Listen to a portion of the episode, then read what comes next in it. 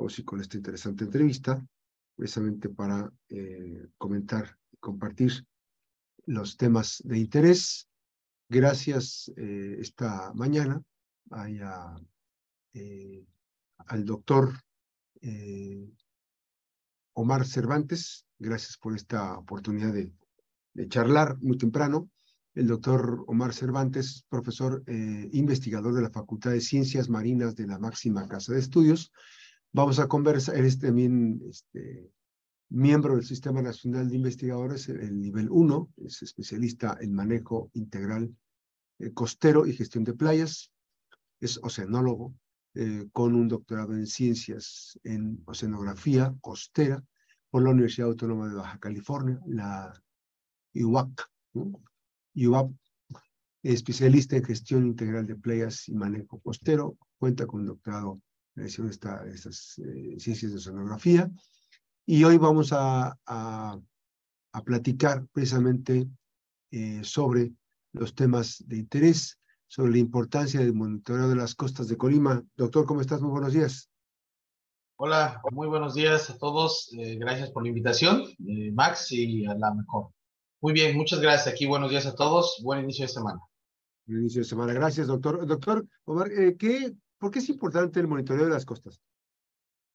Bien, pues partamos de para poder prevenir y estar atentos a lo que sucede, como esta lluvia que acaba de suceder, eh, pues es necesario estar monitoreando. ¿Qué es el monitoreo? El monitoreo es observar. El método científico parte de la observación. Es la herramienta más poderosa que tenemos para entender nuestro entorno, observar. Pues a partir de la observación, ahora con la ayuda de equipos, de la tecnología, pues nos permite llegar a hacer ahora predicciones. La observación nos permite predecir qué es lo que va a suceder.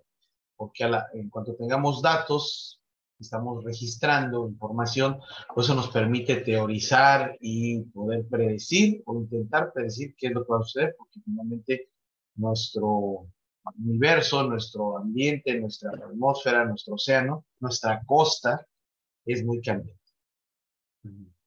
Ahora, eh, ¿qué tipo de herramientas, qué tipo de eh, accesorios se, se, utilizan para el monitoreo de las playas, de las costas? Bueno, eh, partamos de la ocean. Yo soy oceanólogo, como lo comenté, y la oceanografía utiliza, hay diversas ramas de la oceanografía, la oceanografía química, la oceanografía física, la geológica, la física, y a partir de ello hay una gama de instrumentos que nos permiten hacer este monitoreo. Los más representativos en el tema de la oceanografía, y tenemos de algo que se le llama el CTD, que es un, un instrumento que entra al océano y registra muchas variables o parámetros del océano, la temperatura, la salinidad, entre otros nutrientes. Eso, por ejemplo, estaba vinculado al tema de las mareas rojas. En el caso de las playas tenemos otro tipo de instrumentos más terrestres, eh, estaciones meteorológicas portátiles, tenemos los GPS, somos GPS que son una herramienta muy útil, cámaras fotográficas y actualmente, en mi caso, estamos trabajando con drones. Los drones nos permiten tener una tercera visión de lo que es eh, eh, la costa a nivel de la playa, a nivel del microscopio, analizando arenas, pero ahora podemos verlo desde el aire y desde esta visión podemos identificar qué está pasando en la costa, eh, durante el tiempo que estamos viviendo. Eh, doctor, cuando se presentan eh, eventos, como eventualidades como la que ocurrió con los derrames, ¿ustedes tienen acceso como investigadores? bueno, en mi caso no escuchamos que sucedió. Parece que hubo por ahí unas medidas de, de mitigación, de contención, porque hay unos protocolos, hay una serie de protocolos ya establecidos. Alguna vez tuve la oportunidad de participar en un simulacro, en nave, una cipona, donde ya está establecido cómo tienen que responder a este tipo de, de situaciones. Pero bueno, también quería mencionar en el caso de este monitoreo que se hace de las playas, y recientemente estamos trabajando con una, eh, un tema que se llama eh, ciencia ciudadana, donde eh, se desarrollan proyectos de investigación con la participación directa de la población. En este caso, estamos planteando algo que se llama el monitoreo ciudadano costero, donde vamos a instalar una serie de paneles, por así llamarlo, que tienen un huequito donde la gente va a poder poner su teléfono, están posicionados, de manera que todo el tiempo las fotografías que tomen o las suban a Instagram, va a haber una, una pizarra con las instrucciones, se suba a esta página y nosotros podemos monitorear en todo momento qué está pasando en la playa, si es más grande, si es más amplia, y eso permite eh, la participación directa de la, de la ciudadanía en, en, ámbitos de la gobernanza costera ambiental y a nosotros como investigadores saber qué está pasando, monitorear precisamente e identificar cambios que se puedan presentar en la playa y sobre todo en el paisaje. Aquí rápidamente quisiera mencionar que estamos trabajando este tema también con la Facultad de Turismo y Gastronomía eh, hay otros profesores, como la profesora eh, Itzel Sosa Argaez, que estamos eh, financiando un proyecto en Peña Blanca, precisamente sobre este monitoreo costero y eh, enfocado al paisaje en estas zonas tan bonitas que tenemos en Manzanillo. Entonces, el tema del monitoreo va desde, desde los derrames, como me acaba de comentar, hasta monitorear el paisaje, monitorear las corrientes de retorno, que son un riesgo, pero es un fenómeno natural que están en nuestras vidas. Ahora, estas corrientes de retorno que son tan peligrosas cuando las personas están en la playa y que no advierten, ¿no? Pocos, eh, al momento que ustedes ya están socializando más la información, la, eh, la Facultad de Ciencias eh, Marinas. Ciencias Marinas y de Manzanillo, ha estado teniendo interacción, comunicación y diálogo en la difusión de pues charlas hacia la ciudadanía. Es como se conoce, pero estas, eh, eh, en, las zonas de, eh, de, estos, de estos acontecimientos, ustedes ya tienen ubicados, digamos, las corrientes de retorno, en qué zonas del puerto de Manzanillo se ha captado ya por las imágenes que están teniendo? Sí, de hecho, anteriormente ya tuvimos un programa que vamos a reactivar de monitoreo de las corrientes, las tenemos ubicadas, mapeadas, y vamos a continuar con algunos estudiantes, eh, retomar este monitoreo que se hace semanalmente para, eh, inicialmente ya tenemos registrado con el GPS en dónde se encuentran las corrientes, los chicos aprenden a identificarlas y la idea, al igual que el del monitoreo costero con la, la cámara, es que haya información para las personas y sea preventivo, porque es un fenómeno natural, las corrientes siempre van a estar ahí. Aquí el, el reto es la información. Así es. La disponibilidad de tener la información para decir, a ver, jóvenes ahora, este, niños ahora hay corrientes de retorno, hay que tener mucho cuidado. Estas funcionan. ¿Cómo funcionan las corrientes de retorno?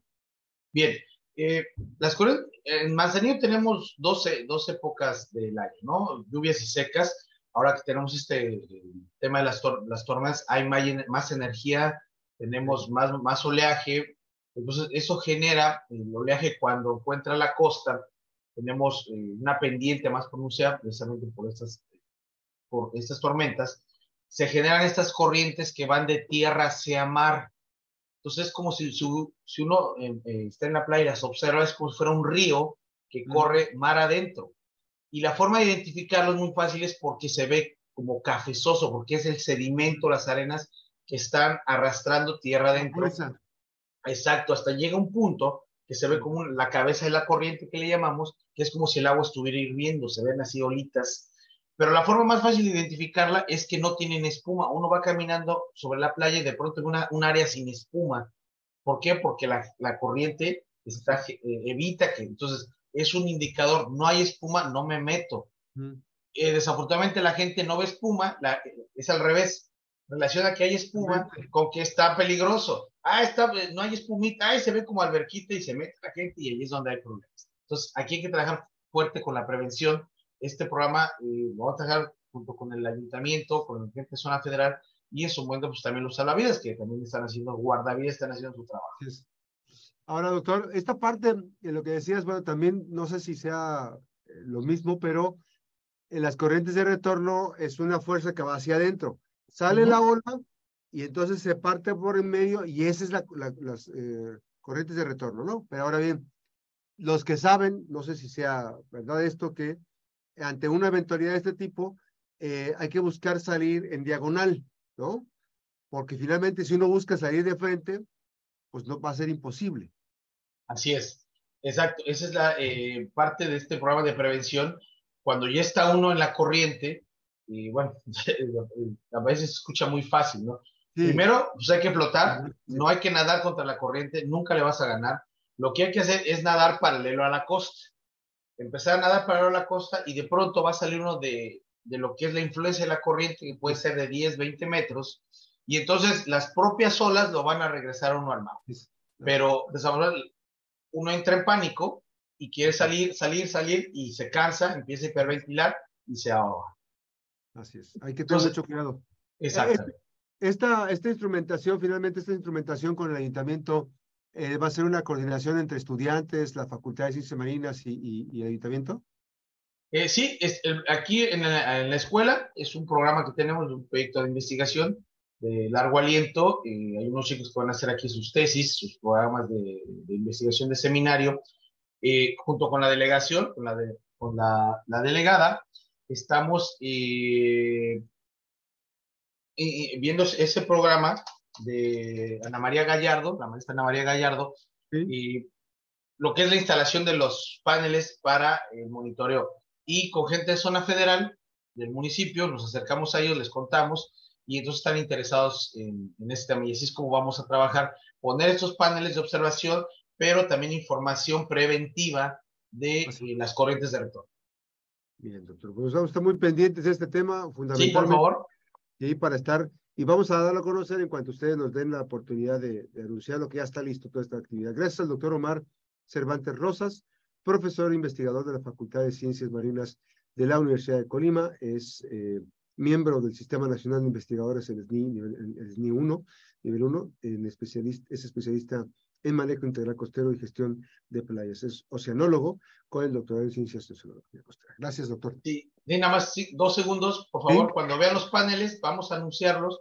Cuídenos, por favor, porque ese es también un reto que se mantenga. Son para, para todos. Gracias. Buenos días. Y además, y, además que es importante que es una inversión que sirve principalmente para salvar vidas y, además para investigación y para salvar vidas, ¿no? Es correcto. Gracias, doctor. Muchas gracias. Hasta luego. Buenos días. Feliz inicio de semana. Gracias. Chao. Gracias. Una pausa. Regresamos con más información.